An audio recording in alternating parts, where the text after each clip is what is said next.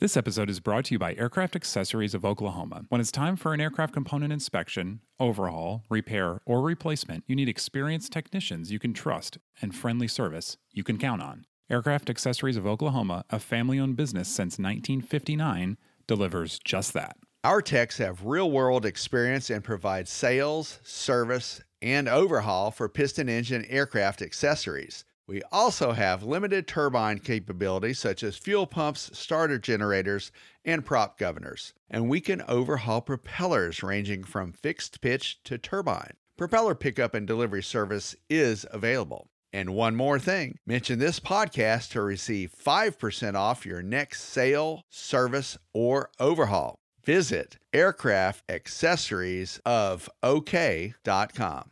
This podcast is sponsored by Genesis Aerosystems, a Moog company and leading provider of autopilots for rotor and fixed wing aircraft. The Genesis STEC 5000 is the latest digital autopilot, providing increased safety plus decreased pilot workload. It's being certified for Part 23 and Part 25 retrofit aircraft, such as high performance turboprop and turbine jet aircraft. To learn more about the STEC 5000, visit genesis-aerosystems.com.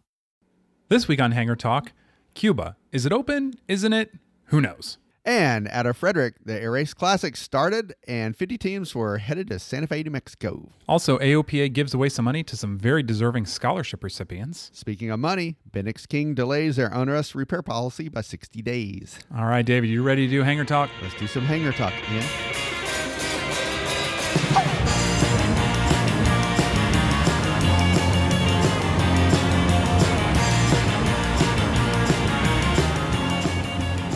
Welcome to Hangar Talk. I'm Ian Twombly. And I'm David Tulis. And David, our guest this week, um, somebody you talked to, this really fascinating project.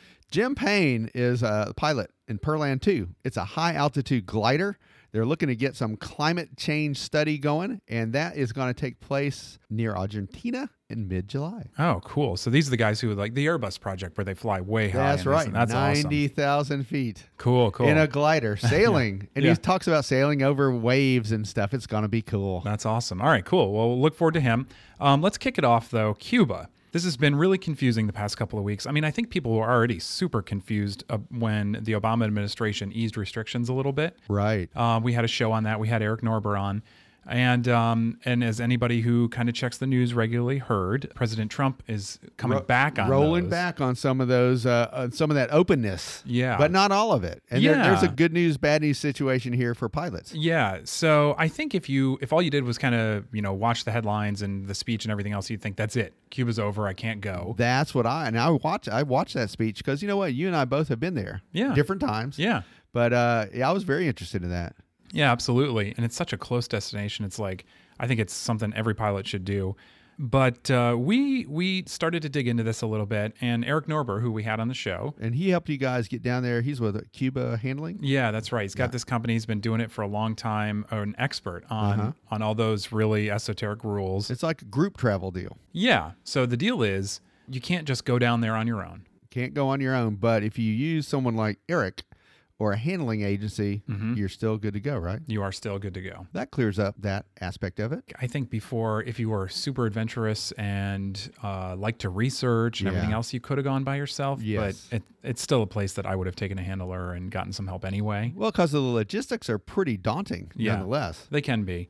Yeah. They really can be. I mean, it's not like, you know, flying for a hamburger and, you Uh-uh. know, just having some fun. But still, it's a beautiful country to visit. And folks who haven't been, as you said, it's a real fascinating environment. It's very pretty too. Yeah. And the people themselves, I want to just you know put a, a plug in for them. The people are really nice. hmm Now they really can't do much about the uh, political situation, but the folks themselves are pretty hardworking. Yeah. It is tough. It's, you know, I mean, anytime, not to get into like global politics, but it's like, that was our experience too. I mean, the the whole person to person, which is what Yeah. um, we used to be able to go under, um, was really effective because you did get a lot of hands-on time. You did. You, know, got with and, folks. and sometimes you could stay, or ha- actually you could either stay at a little small place, kind of like a B and B, Yeah. or have dinner at a little kind of I don't know what you would call it, kind of a little out of the way personal family restaurant. thing. Yeah, Paladar. That's it. I forgot Yeah. the name. Yeah. That was a cool concept. It is really cool. Yeah. So, and you know, in terms of Cuba, that stuff is still all going on. So, if you engage with Eric or any of the other handling agencies, it sounds like that's there's still some opportunities. as long as they have a license with the Treasury Department, I think they're good to go. yeah.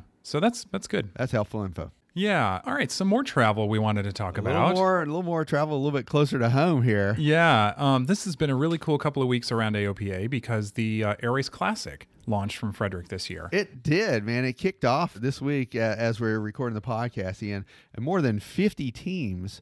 And this these are all female racers, Hmm. And they're teams of two or three. And they uh, left out of Frederick here on the 20th, and it's a four day, you know, air, handicapped air race. Now, Yeah. it's not handicapped folks. They're, Okay. That's confusing. Yes. Their times have been handicapped comparatively for their aircraft. The, the basically the, the best possible performance is what they're trying to eke out. Gotcha. Yeah, you know, I know we have a team from AOPA who's participating, and AOPA Angels. yeah, and um, they were talking to me about the rule book, how they get the handicap. The rule book oh is my two inches thick. It's unbelievable how complicated it is.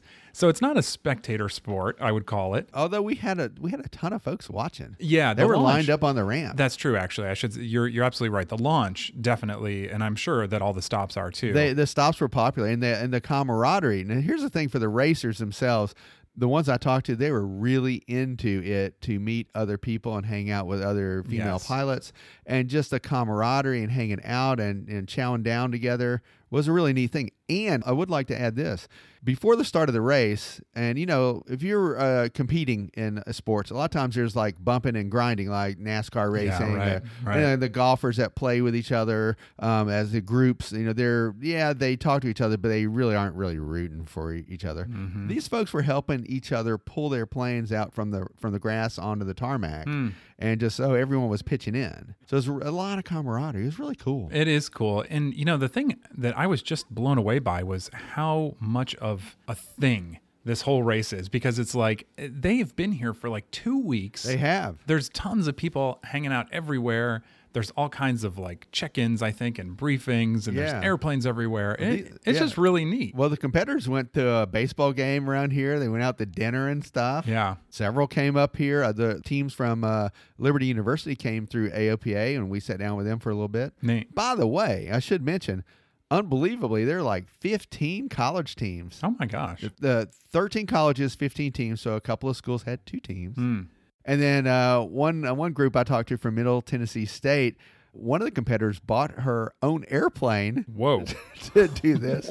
Um, but uh, but but there's a little That's bit intense. there's a little bit more to it than that. Uh, she actually is a, a aerospace student and set up a little flying club. Oh, where, wow. Where uh, back home in Tennessee they could uh, they could borrow the plane, you know, sort of kind of rent it, that kind of thing. Yeah, that's so cool. Yeah, so this has been going on for a long time. Um, I was just reading about it, and it's a long race. I mean, we should say it's like they went from Twenty six hundred and some odd miles. yeah, they went from here to the Midwest, then straight down to Texas, and then west over to uh, I guess it Yeah. ends in what Santa Fe. I think It does. year. It does. They they went uh, as far north as, and it's bizarre. It kind of went backwards. You would think Hmm. mostly it would go west to east. This time it- went east to north to south to west. Twenty six hundred and fifty Wow. miles, about something like that. And so because of the handicap, it's not a flat out whoever gets to Santa Fe first wins because No. that'd be like a safety thing. Right? Yeah, I guess it's all based on your handicap. It's crazy. Yeah. I, I, th- I still don't understand the handicap. I, I don't either, but yeah, but it's a fun thing, and like you said, there's a lot of high energy around here. yeah. And um, you know, you can kind of. I was listening on the on the radio as the racers were getting together in flights of five. That's how they pulled up to the uh, active runway, and you could kind of gauge by how they spoke on the radio of how nervous they were. Oh, really? Or how prepared they were. Oh, okay. Some were just smooth as silk. Yeah. You know? Yeah. And then some were you could tell they were nervous. "Oh, and, no, it, and, it, and it wasn't necessarily the college kids that were nervous and the veteran racers that were calm. It was you know either way. Oh wow. Yeah, it was kind of bizarre. Huh. We had a couple of key people here. Ariel Tweto from what's it, Flying Wild Alaska? Oh yeah. Remember yeah. her? Yeah, yeah, sure. She was flying in the number 15. cool. And of course, our AOPA Angels were in the number 43. Nice. Cessna 182. Nice. And uh, Debbie Rihn Harvey, you and I were talking about her the other day. Yeah, air show performer and yeah. Extraordinary pilot. Yeah. Uh, professional aviation background. She was in the number 55 Bonanza. That's awesome. So it was kind of like a That's so NASCAR race cool. in the sky. It Yeah. was really neat. yeah, that's. Uh, did they switch hats every two seconds while you're talking to them with their Well, different I- sponsors? I couldn't tell. we'll have to dig deeper into that story Yeah. to find out. Yeah. I like it. Uh, cool. All right. So, hey, talking about moving on to more, let's call it cultivating generations and people working together and all that kind of stuff. Scholarships. So, Right. yeah, AOPA has been as part of You Can Fly. These are this this four pillared initiative. We got flying clubs, flight training, rusty pilots, and high school. And high school, that's key. Yeah, and, And so STEM aviation, we're trying to cultivate all that. yeah, you Next got it. generation of pilots. Yeah, yeah. And so that's what we're doing here with these scholarships. The high school initiative has lots of different programs as part of it. Right. Um, but one of those is to give high school scholarship. A leg up Yeah. on aviation training. Yep. But now it doesn't cover the entire cost of a private pilot certificate. Right. covers most of it, Yep. But not all of it. Yeah, that's right. So um, now we had 12 young men and 11 young women who were um, honored to get these awards, Okay. which is, you know, more power to them. Very cool stuff. Yeah. I was going to say that um, I got a chance to look at some of these uh, scholarship uh, reviews, and uh, the whole field, Ian, are just, they're just outstanding. I mean, it's like everyone's a winner. Seriously. And um, like they rise to the top. Like a lot of these folks have just tons of after school activities and they're real go getters. A lot of them really help out with their family situation. Some older brothers and sisters look out for younger ones uh, or some disabled family members. It really shows initiative and leadership. That's awesome. And it shows you the experience level of their young minds, how mature they are. Hmm. And don't, don't you think that you need that kind of maturity a little bit, you know, to get that, that licensing going? Oh yeah. I mean, you can't I think as, you know, when you're 16, 17 years old, you can't just say like, "Oh, I want to be a pilot." It's like it takes work. It does a lot of a lot of leadership skills, a lot of decision making, Yeah. and you know this is you know critical decision making stuff too. Mhm. Yeah. Well, um, I will say this that uh, some of these folks really had had it set up where they had lined up jobs to work at airports or restaurants or some other way to make ends meet once that scholarship kind of ended Okay. because it takes a while. It takes a while to do it, Yeah. and it takes some funding, you know, and we're we're giving them a good leg up. yeah, so this is a way to, you know, we're helping, but um, they've proven that they're in it too. That we're not just going to give them a handout and Right, Yeah, right. And yeah. this is a sub- substantial boost. It's several thousand dollars. Hmm, that's fantastic. Yeah, I like That's it. so cool. By the way, those are all donated through the AOPA Foundation. I'm glad you said that. Yeah. Um, so these are folks who believe in advocating for and supporting uh, kids who are coming up, and so they give money to the foundation, which then uh, goes through this whole you know scholarship process. And as we are talking about that, we also, you know, are we encourage a lot of the younger people to pursue the STEM programs, Mm-hmm. you know, science, technology, engineering, and math, which are very important to pilotage. yeah. Absolutely.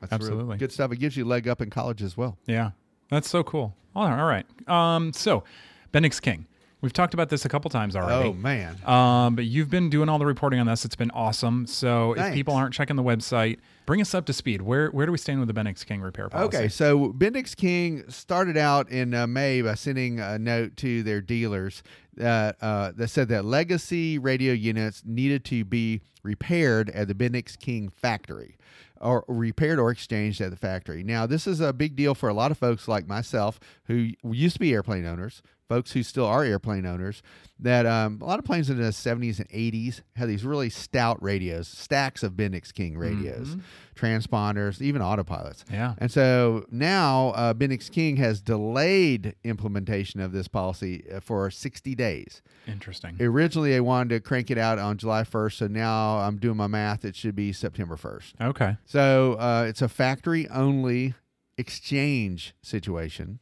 But not all, not all their radios. The popular 155, 165 line Mm-hmm. um, are still able to be f- what you call field repairable Yeah, at okay. a local avionics shop. Okay. And the KLN 94 and 89 uh, B GPS units, you can still get those repaired, you know, on the field at your favorite avionics shop, not the factory. That's interesting. I you know I wonder why they.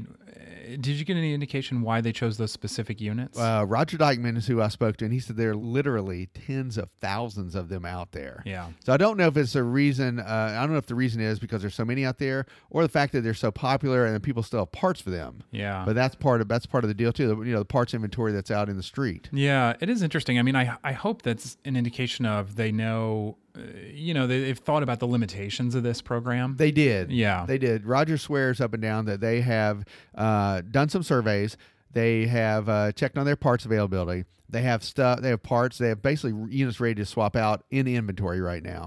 And, um, and, you know, he, he's spent it uh, as it would be a good thing. It actually does help out in a couple of ways because it gives you a little bit longer warranty, like a one year warranty, versus who knows what you're Oh, going to get nice. on the you know with a field repair yeah. and also uh, they're guaranteeing just a couple of days turnaround. So Okay. if you're an avionics shop, this could affect your bottom dollar if you're not Yeah. able to repair the units. But a lot of avionics shops are looking to, to the future for ADSB installations where they would rather spend their time. Yeah. I talked yeah, doing bigger jobs. yeah, I No talked with. Epps Aviation in Atlanta. They do, you know, a, a big amount of radio work, and they would, you know, quite frankly, they'd spend their time better for new installs or or pulling a radio out, sending it off, and put a new one back in or Yeah. exchange one back in. Yeah. You know what's interesting about that too is that, you know, you mentioned the big installs. I mean, that's even true with ADSB, where if you want to go in and just do an ADSB unit, it's Yeah. like, mm, you might be, you might have to wait a little longer than Right. if, you know, if you're, if you come, I mean, simple economics. It's like if I own an avionics shop Uh-huh. and somebody comes into me and wants to write me a check for a hundred grand to do a full panel install. It's like I'm going to take that check over somebody who's going to write me a check for 2,500 bucks to do just the ADSB unit, right? I totally understand that. Yeah. The other thing, as a air, as a former airplane owner, that I can tell you, the other thing is that when airplane owners show up with some kind of issue with one unit, it Yeah. usually involves taking several things apart Yeah. to get to the one unit, and then while you're in there, you're like, wait a minute.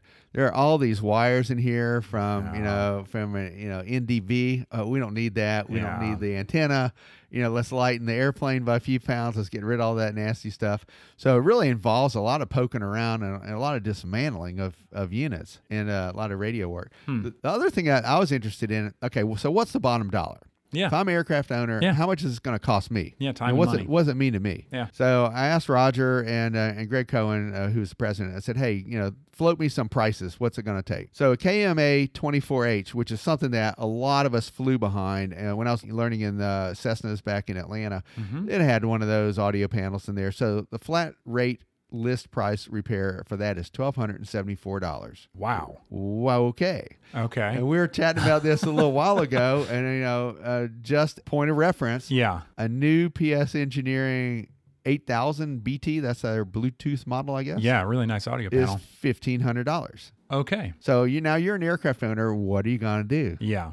Yeah. If you're facing a what twelve hundred and fifty dollar you said repair bill Right, for an old unit right. that's probably gonna have to be repaired again. But now you get a um, one year warranty, yeah, which is um, good. Yeah, I mean you do get that, but And- it's and- like yeah. you don't you know I mean it's, it's the basics right? It's back it's thirty year old technology. It's true, and it, man, you don't get the Bluetooth, you don't get the Yeah. audio, you don't get the MP3 input, any of yeah, that stuff. I'd I think I might spend the two hundred fifty bucks to get uh, to get the newer panel. Yeah. a couple of, and- if folks want to check out all the prices they could at aopa.org uh, on our homepage and just look to our news tab and check that out. But just to throw a couple of other prices at us real Yeah. quick. For a kln 90b gps $3228 now that's plug and play out Yeah. and in, out and in you get a repair exchange unit Yeah. yeah. and uh, the popular ky97a it's a com radio mm-hmm. is $995 Okay. so it's like about a thousand bucks. And a KI two hundred four indicator. th- These are also very common yeah. in Cessnas, Beechcrafts, and Mooneys for sure. Mm-hmm. And a KT seventy six C Mode C transponder, which I had Yeah. personally, and I've seen them in many aircraft. Yeah. Uh, fourteen hundred bucks for the exchange. now that one I think is really interesting because just talking about ADSB, it's like if you're going to re- spend fifteen hundred bucks to Right. repair, Right. you know, your KT76, it's Uh-huh. like, are you going to pay a little bit more? You're going to get ADSB compliant all in one with a new unit. It's that like- would make sense. yeah, And and really, and, and the other thing that to consider for for aircraft owners is that you know don't dawdle on this deal for ADSB. yeah, There have been some studies uh, that we've uh, looked at, and and folks are kind of poking on getting uh, ramped up to that. And 2020 is going to be here before we know it. yep. It's that's that's very true. So that's interesting that they're that they're going this way. You know, I think, um, like I said, it's if you're faced with some of those repair bills, your next question is, okay, do you do you fix it or do you you know check Upgrade. it? Um, right. One thing that Tom Haynes was mentioning, uh, and he's totally right about this, is that some of these units, the way they've designed them, and because they're legacy units, they only work with certain uh, they only play with They- other units. They So play it's like- nice. they play nice with similar pieces. yeah, so it's like, for example, if you've got a certain autopilot, it might only play with this king indicator Right. or whatever the That's case may true. be, and so you might be forced to pay the repair bill. That's a good point. Unless you swap everything out. Yeah. The, the full meal deal, Yeah, or go glass. yeah, right. go glass or go last. Yeah. you should work in marketing for I like that. All right, so let's finish up. We're going to talk about privatization. We talked about the Trump announcement last time. We did. He said that in the his budget that ATC was going to be privatized. It was going to be the start of infrastructure week where they were going to talk about totally changing over the infrastructure of the country. Um, that was kind of the big piece that came out of that week. right. But now, finally, we've seen bills from both the House and the Senate. That's correct. Yeah, and I love this because it's this is it's like you can you can think about this for hours and hours, but we're gonna make it super super easy We're for gonna boil it down for our folks here. yeah. All right, David. So tell me, the bill from the House, good or bad? House bill, bad. House bill, bad. Okay. Uh, bill from the Senate, Senate bill, good. good. All right, that's it. That's all you gotta know. We're done. Yeah. Seriously. Um. So the House bill we know uh, privatizes ATC. It does. And, Yeah. and now there are a lot of issues with that because number one, this is a substantial amount of money that someone would be just handed Hmm. billions of dollars. Some Mm-hmm. company could just be handed over the reins to that. Yeah. That's an issue. Yeah. Now, I will say, I think GA deserves some credit here because the bill came out GA completely exempt from the beginning. Yeah. And to me, that says a lot. That's like they know That we they need want- GA on right, board, and they thought, well, maybe this will get us there. Um, but it has not. And So we still we still stood firm and said no user fees, forget it. yeah, so we are against the bill. With several other general aviation groups as That's well. right. That's right. But I think it's important to be for something. You know, I think it's important to say what. Agreed. You know, it's you like you can't can't- just dig your feet your heels in without Yeah. saying what we do we know want to stand behind. Yeah, and so we are standing behind the Senate version of the bill. Senate bill good. Senate bill good. But what's the reason why it's good though, Ian? Well, because they've kept ATC with the FAA. Basically kept ATC together. yeah. And so the um, AOPA supports that Senate FAA reauthorization legislation. That's Mm-hmm. a key thing. Yeah. And uh, now, one of the things that we hadn't really spoken too much about, but a lot of this boils down to how much funding do we have for the FAA, and how mm-hmm. do we keep that being funded on a consistent basis? Because about every year or so, there's a crisis. Yeah. Where's I the know. money coming It's from? Constant. Yeah, and if they would just pass a long term bill like they're supposed to, then we wouldn't have this issue. But it's Right. like, you know, because they, they say, well, it's stable funding. Well, that's their job. It's like if they would just give the FAA the stable funding they're supposed to give it, then we wouldn't have this issue. So you know, I agree. And if you dig a little bit deeper, this just occurred to me: if they don't really know where their funding's coming from, you know, it could be it could impact some of the next gen options that they're looking at, Mm-hmm. and that really could be dragging the whole process down. We really, you know, the, the traditional news media hadn't really dug into that too much. Yeah, no, it's true. And and from our standpoint, it's like next gen. You know, the ground infrastructure is in place. The Uh-huh. towers are there. People are starting to equip with ADSB. We see that now. Now they're slow. Yeah. because it's costly still. And it's costly to the point where AOPA has actually fought to bring the costs down. Yeah, man. So it really is affordable now. Yeah, yeah, but it's still, becoming so. it still costs a few bucks. Yeah, but it's funny because the FAA, uh, because the airlines, which are for, uh, not all of them, most of them are for privatization. Delta is not. Yeah, Delta's the big outlier. Right. Um, they, you know, the airlines say, well, next gen's behind schedule, and uh, you know the FAA is not a very good manager of this process, and it's like the airlines are the ones requesting the exemptions. And the, the So- airlines that really, when you dig into this a little bit, the airline delays that President Trump talked about are airline driven delays. Yes, absolutely. And it has to, everything to do with weather and, and, and are they waiting for a crew to come? And Yeah. Is or are there they waiting- concrete? or are they waiting for Yeah. flight attendants to come? Yeah. Yeah. Or is there concrete? Is there people circling around, Yeah. you know, and, or, or there are gates? Yeah. There's not just about ATC. Yeah, no. I think we were chatting about this uh, a, a, week or so ago. I went um, from here to Philadelphia to, to cover a cool little story. And man, I was, you know, as a VFR pilot, I was cleared right through Class B in Philadelphia. They could Mm-hmm. Yeah. not have been nicer. I know it's great. Yeah, The system works well. So, so I don't, I don't get some of that. yeah. And uh, I, I think there's a lot more to be said and a lot more to dig in and, and really talk about. Yeah. Well, which is a great segue for our guest this week. Oh yeah, Jim. I'm really excited to hear what you guys chatted about because uh, Perlan, we've been seeing it for a couple of years now. They've flown in the U.S. for a lot of it, Right. um, but now they're they're venturing south. So yeah, I spoke to Jim Payne uh, via Skype. It was great. And you know, he's got flight experience uh, that's just so extensive. He flew jets in the military, but he says his first love is is flying, you know, gliders, soaring. Awesome. And uh, soaring over these these mountain waves of wind that help you get to 90,000 feet that's amazing. That's incredible. Amazing. So they're going to try to study climate change. Hmm. You know, he's going to tell us a little bit about that. Okay. And um, I'm really looking forward to hearing what uh, Jim has and what the Perlan Group has. They're really on. They're going where no folks have been before.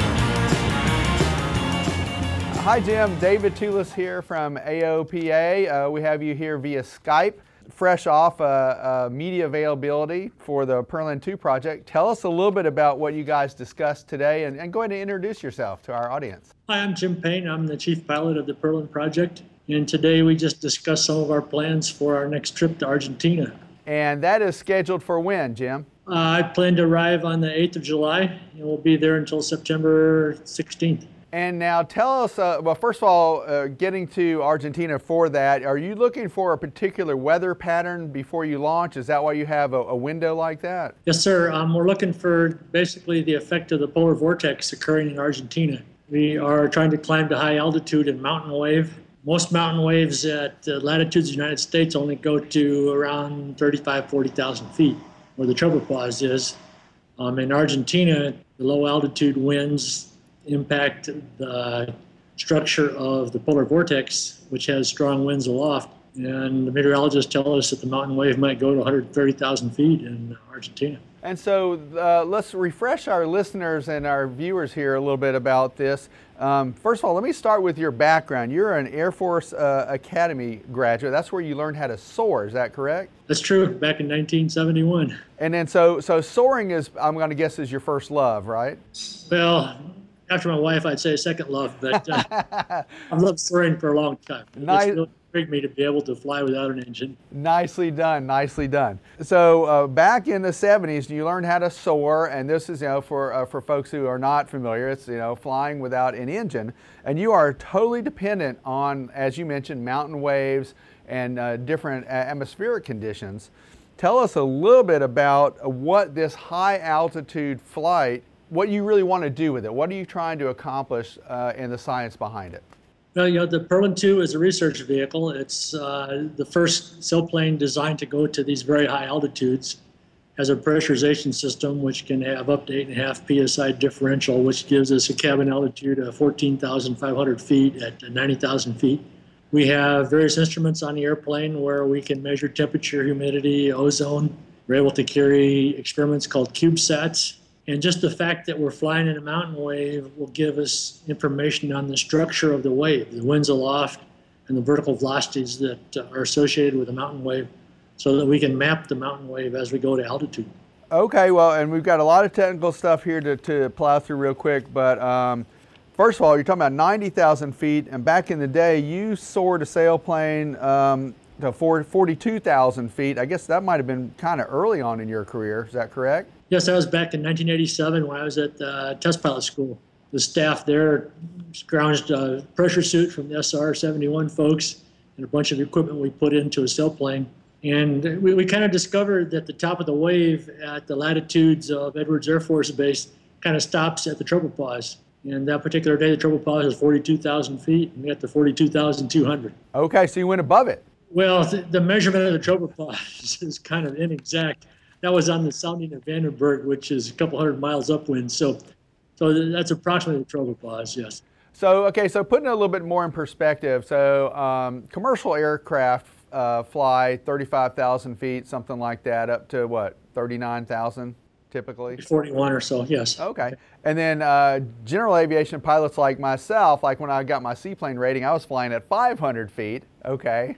Right. So you're, you're flying at 90,000. Thousand feet. Uh, my math's not great. That's 180 times higher than what I was doing. Right, right. That's uh, pretty special, uh, pretty amazing. Now, at 14,500 feet, you need to have oxygen, right? That's correct, yes. Tell us a little bit about the oxygen rebreather system. Is that what you guys are using? Yes, we're using a rebreather system. And the reason for that is a normal oxygen system expels extra oxygen into the cabin. And because the cabin is pressurized by basically sealing it so it has low leaks, you make up the lost air with a scuba tank. Um, we'd end up with a high concentration of oxygen in the cabin, which causes a fire hazard. So with a rebreather, we're not expelling oxygen into the cabin so that uh, we keep the cabin oxygen concentration below 25%. Not to get off on a tangent here, but there was an Apollo uh, disaster that happened with oxygen uh, in the capsule when it was on the launch pad during a test. Is that what we're trying to avoid? Absolutely. That was Apollo 1. Now, they had uh, basically one atmospheric pressure, 100% oxygen when they had their mishap. Um, as I said, we're trying to keep our oxygen concentration below 25% in the cabin, which we've been able to do.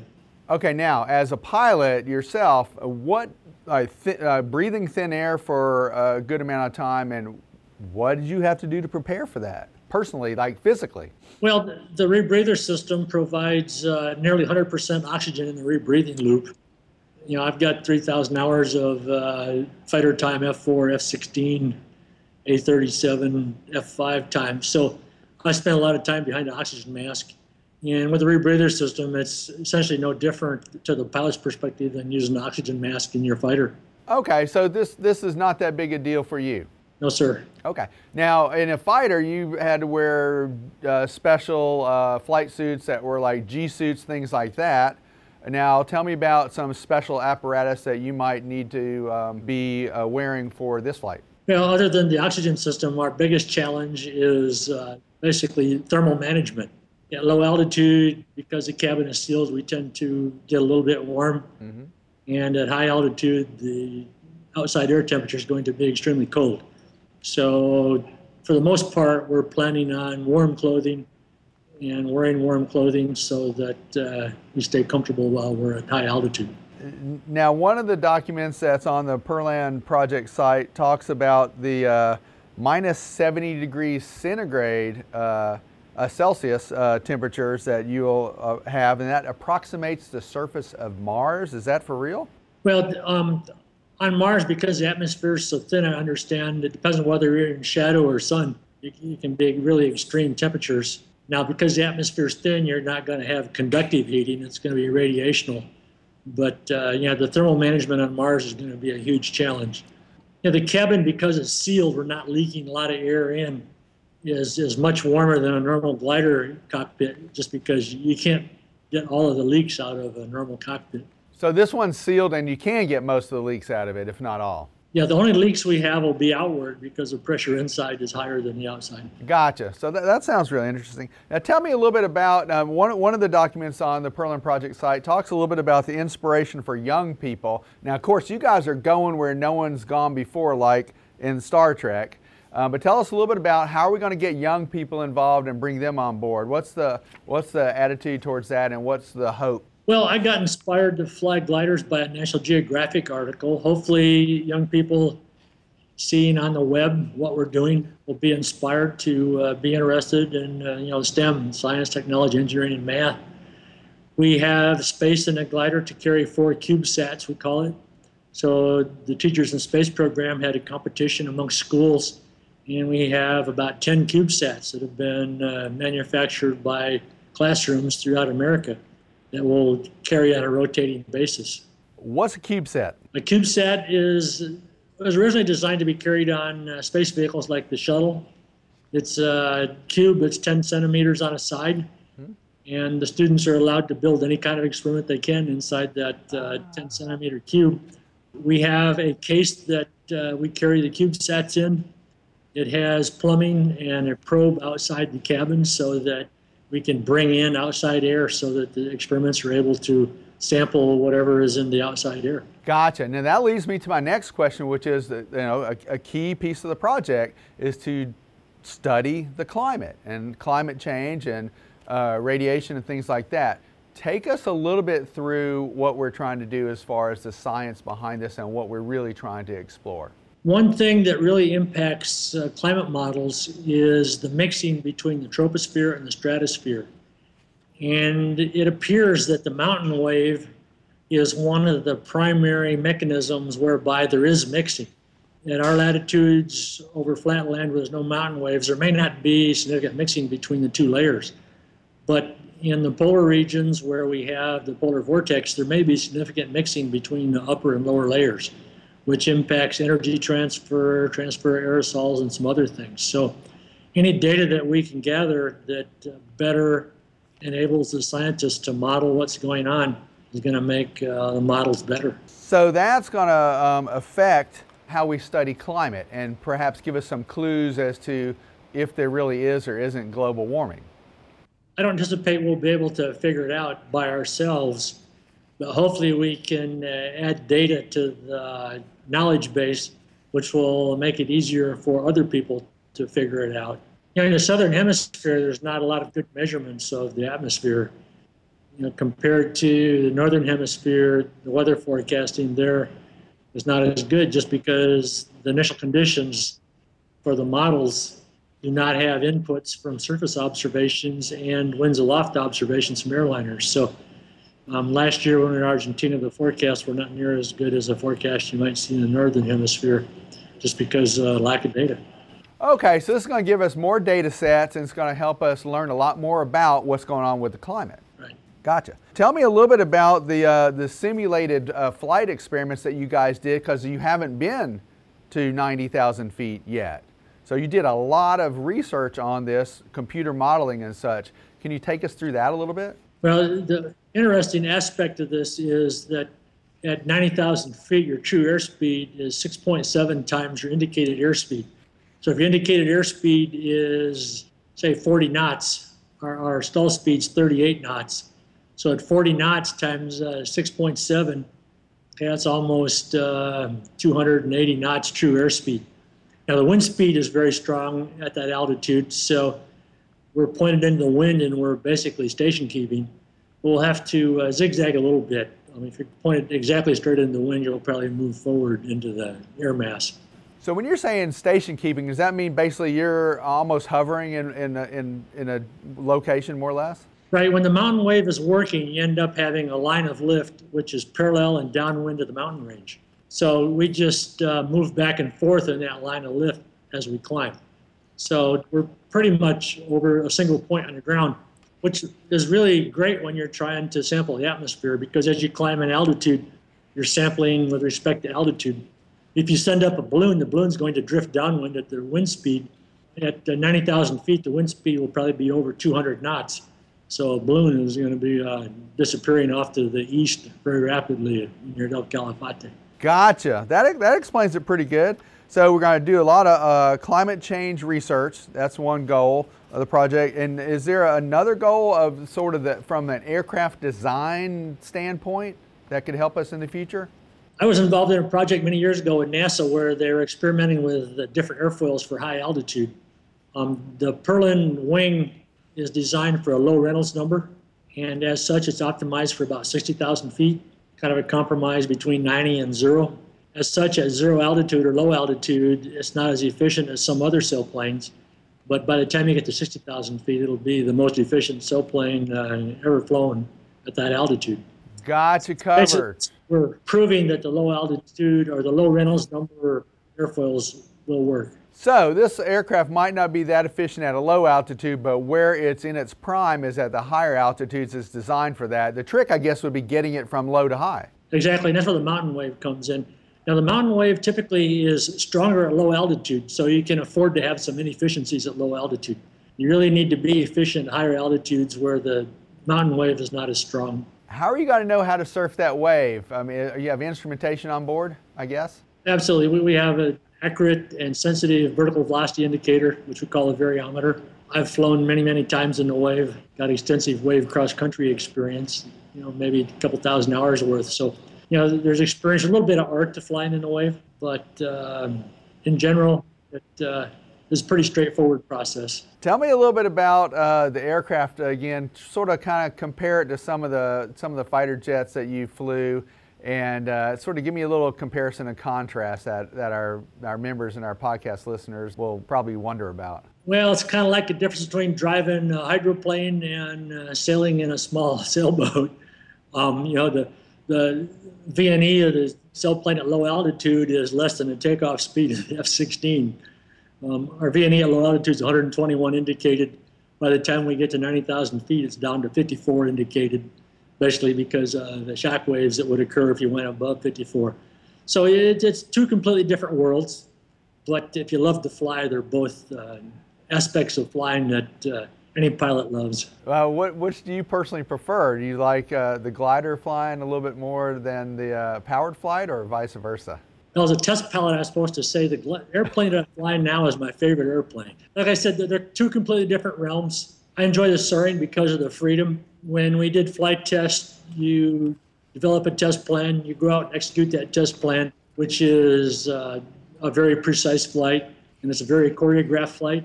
Where in the sailplane, we're working with the atmosphere, and you can't predict ahead of time necessarily where the good lift is. So it's an optimization problem you know, someone who flies an awesome flight in his power airplane, his buddy can duplicate that relatively easy. In the sailplane, there's a lot of pilot skill and a little bit of art involved, and uh, not everybody can do that. So, someone who's a glider champion, you gotta gotta give them respect because uh, they're good at what they do. Well, and that leads to another thing uh, that even our regular fixed wing pilots would, would, be appreciative of is that, you know, learning about the atmosphere and atmospheric conditions and climate conditions, the winds aloft, the winds on the ground, looking outside and uh, when you're lower to the ground than 90,000 feet, seeing, you know, the leaves on, on uh, trees bl- blowing a certain way or the water surface a certain way. All of that is really good pilot knowledge, right? Absolutely. Um, flying in a mountain wave, underneath the mountain wave, there's a zone called the rotor zone, which is down low. And in that zone, you'll see some of the worst turbulence you can imagine. But not very far away from that zone is the lifting zone of the wave. And that is some of the most laminar airflow you'll imagine. And some power pilots can't believe it. So I'd recommend to all you folks out there that fly in the West, visit a, a soaring site like Minden during the wave season and try to take a wave flight in the sailplane the difference between the rotor zone and the lifting zone can be the length of a tow rope, which is 200 feet. So you're towing from the glider site and you're flying in this severe turbulence. And the next thing in the length of the tow rope, you transition from turbulence to extremely laminar flow. You might see lift rates. I've seen as much as 2,800 feet a minute up, which means there's a corresponding sink someplace where it's that uh, severe going down. But uh, couple years ago, I flew a flight that was 3,000 kilometers long in a mountain wave in 12 and a half hours. And uh, I'm up in the mountain wave and uh, getting flight following from ATC, and you're hearing all these power pilots don't understand the wave, talking about the turbulence and being unable to maintain altitude and so on. And typically, if they went just a little bit higher and a little bit upwind, they've been in the lifting part of the wave where it's extremely laminar and uh, actually rather nice so 12 and a half hours on a wave and you had flight following. Now, I don't imagine there's that much traffic up there in those upper altitudes though. No, and uh, we don't have flight following in all places because, you know, as you go down the Sierra, there are places where there's no radar coverage. But, you know, say up around uh, Reno, we talk to NorCal all the time just to make sure that we don't uh, meet up with airliner. And on, on these long flights, we have a transponder, so anybody with uh, can receive a transponder with his uh, ADS-B and or his uh, they can see us.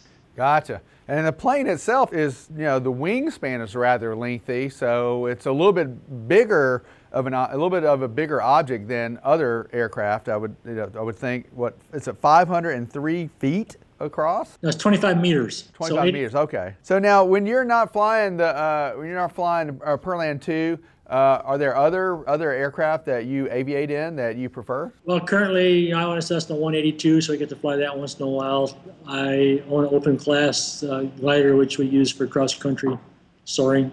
So you got a 182, another another uh, cross country glider, and of course you got the um, experience in jets and everything. What uh, could you tell folks who are just aspiring to be pilots? You know, how could they get started uh, in your footsteps? And um, what, what's a, a, key thing to do to, to really, you know, get going in aviation? Well, number one, I think is motivation.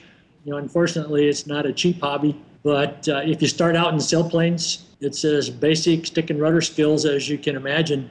You know, a lot of power pilots transitioning to sailplanes The one thing they really have to learn is to use the rudder to coordinate. You know, anytime you make an aileron input with the long wings, you have a lot of adverse yaw. So you end up learning how to uh, coordinate the airplane. And most people that get involved in gliders become very interested in meteorology. We call it micrometeorology, but uh, the meteorology of the rising air currents, thermals, and mountain waves and ridge, if you understand that, you very much better understand the atmosphere and what's going on in the atmosphere. So most good glider pilots are pretty good amateur meteorologists. That makes sense too. I went up with uh, with a friend of mine uh, out in Albuquerque, and we did some balloon flying, and the same kind of deal. Uh, Colin Graham had mentioned that micrometeorology was the key to their success. Absolutely. All kinds of pilots could take a page out of your book and study the weather, study the climate, and uh, and really, you, like you said, get comfortable in uh, in a, a, soaring atmosphere. And it's a little bit less expensive to get going, uh, you know, to attain a, a pilot certificate that way. Really. And you can do it at a younger age, right? 14 years old, you can solo. You get your license at 16. Do you remember how old you were when you soloed? I don't mean to put you on the spot. I was 19. Okay, gotcha. So uh, we had a, a, great talk right now. What have I not asked you about that you really want to get the message across uh, to our folks about? Well, anybody that's interested in aviation, especially uh, sport type aviation, that has not tried flying sailplanes should give it a try. Um, as I said, uh, you know, my longest flight actually is 15 and a half hours. Um, it's amazing what you can do with a sailplane. It's amazing air currents that you'll find in the atmosphere, and uh, you know the vistas and uh, just the serenity of flying in an airplane that's quiet is uh, rather outstanding. That's a uh, thing that I was going to close on is that it, uh, I've been on a very short flight. It was, you know, half hour, not 14 and a half hours. But uh, I noticed it was very quiet and it was very peaceful. And is it like that when you're at the edge of space? I mean, what is that? What does a pilot think about when you're up there? It turns out because the Perlan is pressurized, it has no significant leaks. It's actually the quietest sailplane that I've ever flown in, and it's extremely quiet. So you know you have to rely on your instruments for things like uh, your airspeed. You know, at very high altitude, eventually you get to the point where the atmosphere is so thin that the light is not being scattered as it comes into the towards the earth. So the sky turns dark, and you get high enough that you can see the curvature of the earth. Now, are you planning on uh, on doing some uh, some skyping or Instagramming from uh, from the edge of outer space there, or how can folks follow you? Well, we have a website, perlanproject.org. Um, when we're flying, we actually have what we call a virtual cockpit, and we're taking the telemetry that comes from the sailplane and displaying those data on a website. So you can see the position of the airplane, you can see the flight conditions, and it shows things like our oxygen level and so on. So kind of a virtual cockpit, as, as the title goes, and it gives people a chance to kind of watch along as we fly. So they can follow along as you fly. They could find you at perlanproject.org. And uh, hopefully, you'll do some social media on your way into that so folks could cheer you on and and uh, give you a virtual attaboy, that kind of thing. Uh, do you need uh, want to do a quick call out to some of the teammates that are helping you pull this together? Yeah, we have a very large team, um, and of course we'll have you know Facebook and Twitter accounts going. But uh, you know, Anna Olsen, he was a uh, former NASA test pilot. He got this whole thing going. He and Steve Fossett, they were the principal people that were in the Perlan One project that uh, set the current altitude record along the way, there have been a lot of people that uh, have really helped the project. Uh, Morgan Sandercock, he is uh, one of our engineers and one of our pilots. He has built a lot of the electric, electronic hardware that's inside the airplane. Uh, Dennis Tito, he helped out with the funding. And uh, Elizabeth from Weather Extreme, Elizabeth Austin, um, she's really helped us out with the weather forecasting aspects. And if folks want to find out a little bit more about them, they could go to perlanproject.org slash team and find out about the entire team. And um, really, from the main uh, webpage, they could find out a little bit more about mountain waves and the impact on systems, and a little bit more about atmospheric research, all at uh, perlanproject.org. So it sounds like a cool deal. You guys are looking for uh, the middle of July. Well, we wish you a lot of uh, luck and success on the project and on the experiments and really uh, getting to the edge of outer space. Jim, we appreciate your time here at AOPA. Uh, any, any last words you want to let us know about? Well, thank you, David. I, I just like to encourage uh, power pilots to try soaring. It's kind of like going from power boat to a sailboat, only it's in three dimensions. But uh, it'll improve your skill, and uh, it's a lot of fun. We appreciate it, Jim Payne. Thank you very much again. Uh, hats off to you and the entire team. Uh, we appreciate a little bit of support from the Airbus folks to help pull this together on Skype today. And uh, thanks for, for calling in via Skype, and hopefully we'll catch you on the virtual world uh, on the internet. Well, thank you very much. All right, thanks again. See ya.